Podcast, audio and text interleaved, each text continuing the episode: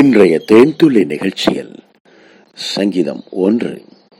இரண்டாவது வசனத்தை நாம் தியானிப்போம்.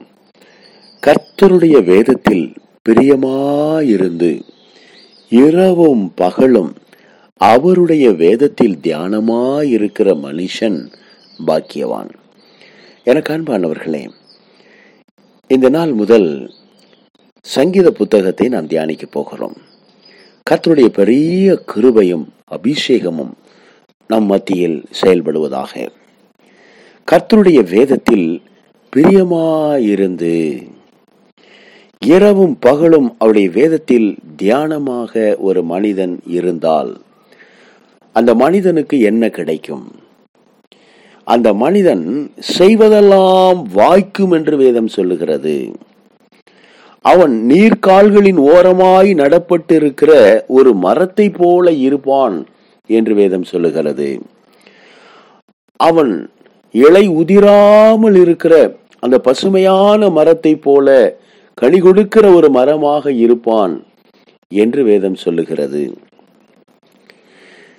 நான் இதெல்லாம் செய்யணும்னு தான் ஆசைப்படுறேன் ஆனா எனக்கு இதெல்லாம் முடியலையே. பைபிளை திறந்தாலே தூக்க தூக்கமா வருதே சிலர் எடுத்து சொல்லுவார்கள். பைபிள் எடுத்து வாசிக்கணும்னு உக்காந்தாதான் ஃபோன் வருது. பைபிள் எடுத்து படிக்கணும்னு நினைச்சாதான் கொட்டாவியா வருது. பைபிள் எடுத்து படிச்சுக்கிட்டே இருப்பேன். அப்படியே தூக்கம் வந்து தூங்கிடுவேன் இன்னொரு முறை ஒரு நண்பர் சொன்னார் எனக்கு தூக்கம் வரலைன்னா பைபிள் எடுத்து படிப்பேன் பிரதர். பிரியமானவர்களே ஏன் இப்படியெல்லாம் நடக்கிறது? கர்த்தருடைய வேதம் கர்த்தருடைய ஜீவனை உள்ளடக்கி இருக்கிறது. அது ஜீவ வார்த்தை. கர்த்தருடைய சுவாசம் கர்த்தருடைய சுவாசமும் ஜீவனும் கர்த்தருடைய வார்த்தைக்குள் இருக்கிறது. கர்த்தருடைய வார்த்தை ஆவியாகவும் ஜீவனாகவும் நிறைந்திருக்கிறது. கர்த்தருடைய ஆவியால் கர்த்தருடைய ஜீவனால் நிரம்பி இருக்கிற அந்த வார்த்தைகளை நாம் வாசிக்கும் போது கர்த்தருடைய ஜீவனை நாம் பெறுகிறோம். கர்த்தருடைய ஆவியால் நாம் நிரப்பப்படுகிறோம்.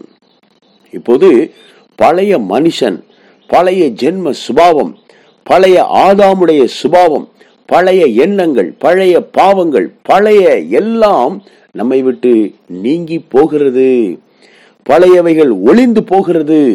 நாம் ஜீவன் உள்ளவர்களாய் புதிதாக்கப்பட்டவர்களாய் புதிய ஆவியுடையவர்களாக புதிய சிந்தையுடையவர்களாக இயேசு கிறிஸ்துவை போல இந்த பூமியில் வாழ்வதற்கு கர்த்தருடைய ஜீவ வார்த்தைகள் நமக்கு உதவி செய்கிறது. பிரியமானவர்களே கர்த்தருடைய வார்த்தையை நாம் கிரமமாய் வாசித்து தியானம் செய்ய வேண்டும். தியானம் செய்தல் என்றால் என்ன? அசை போடுதல் மெடிடேஷன் ஒரு மாடு அல்லது ஆடு வேக வேகமாக உணவை எடுத்துக்கொண்டு அமைதியாக போய் இடத்துல உட்காந்து அசை போடுகிறது. ஏற்கனவே வேகமாக சாப்பிட்டதை வெளியில் எடுத்து அது அசை போடுகிறது. அதற்கு பிறகு அது உள்ளே அனுப்பு அது உணவாக மாறுகிறது.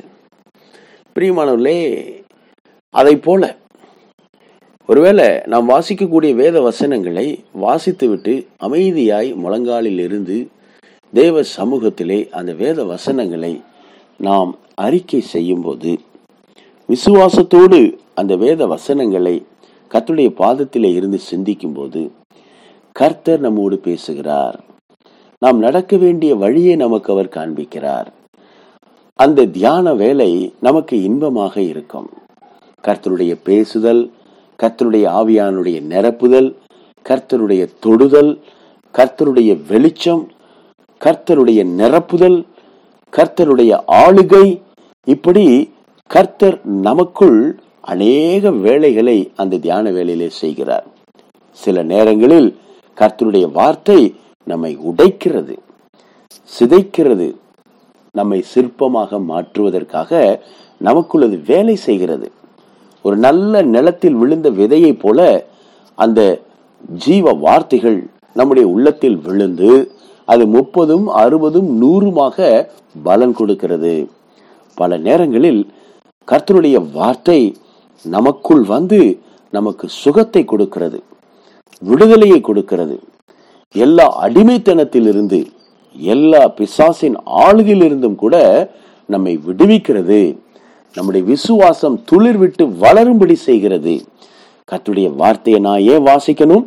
ஒரு தேவனுடைய பிள்ளை தேவனை சந்திக்க வேண்டும் என்றால் தேவனுடைய பேசுதலை கேட்க வேண்டும் என்றால் தேவனுடைய வார்த்தையை வாசிக்க வேண்டும். தேவனுடைய வார்த்தையின் மூலமாகவே தேவன் பேச முடியும் தேவன் பேசுகிற தெய்வம் தேவனுடைய வார்த்தை மூலமாக நம்முடைய வாழ்க்கையை குறித்து நம்முடைய எதிர்காலத்தை குறித்து நம்முடைய குடும்பத்தை குறித்து எல்லா காரியங்களை குறித்து நம்மோடு அவர் பேசுவார். பிரியமானவர்களே அதற்கு நாம் செய்ய வேண்டியது ஒன்றுதான். துன்மார்க்கனுடைய ஆலோசனையில் நடக்கக்கூடாது. பாவிகளுடைய வழியில் நிற்கக்கூடாது. பரியாசக்காரர் உட்காரும் இடத்தில் உட்காரக்கூடாது. இவைகள் எல்லாம் இந்த உலகத்திலே நம்முடைய நேரத்தை போக்கடிக்கக்கூடிய காரியங்கள். இன்றைக்கு செல்போனிலே அதிகமான நேரத்தை மனிதர்கள் செலவிடுகிறார்கள். டிவிக்கு முன்பாக கூட இன்றைக்கு நேரங்கள் போக்கடிக்கப்படுகிறது. நண்பர்களோடு கூட இன்னும் பொழுதுபோக்கு காரியங்களோடு கூட நம்முடைய நேரங்கள் விரயமாகிறது. ஒரு நாளைக்கு இருபத்தி நான்கு மணி நேரத்தை தேவன் கொடுத்திருக்கிறார். அவைகளில் வேதத்தை வாசிப்பதற்காக நாம் எவ்வளவு நேரத்தை செலவிடுகிறோமோ அந்த நேரம் நம்முடைய வாழ்க்கையின் ஆசீர்வாதத்தின் நேரமாக மாறுகிறது. நம்முடைய வாழ்க்கையின் முன்னேற்றத்தின் நேரமாக மாறுகிறது. தேவனுடைய வேதத்தை வாசிக்கும் போது கர்த்தருடைய வார்த்தையில் இருக்கக்கூடிய ஜீவன் நம்மை நிரப்பி நமக்கு ஆரோக்கியத்தை கொடுக்கிற நேரமாக மாறுகிறது. நம்முடைய எதிர்காலத்தை நிர்ணயிக்கக்கூடிய ஒரு நேரமாக அது மாறுகிறது. அன்பானவர்களே எனக்கு தெரிந்து நான் முப்பத்தைந்து ஆண்டுகளாக கர்த்தருடைய வேதத்தை வாசிக்கிறேன்.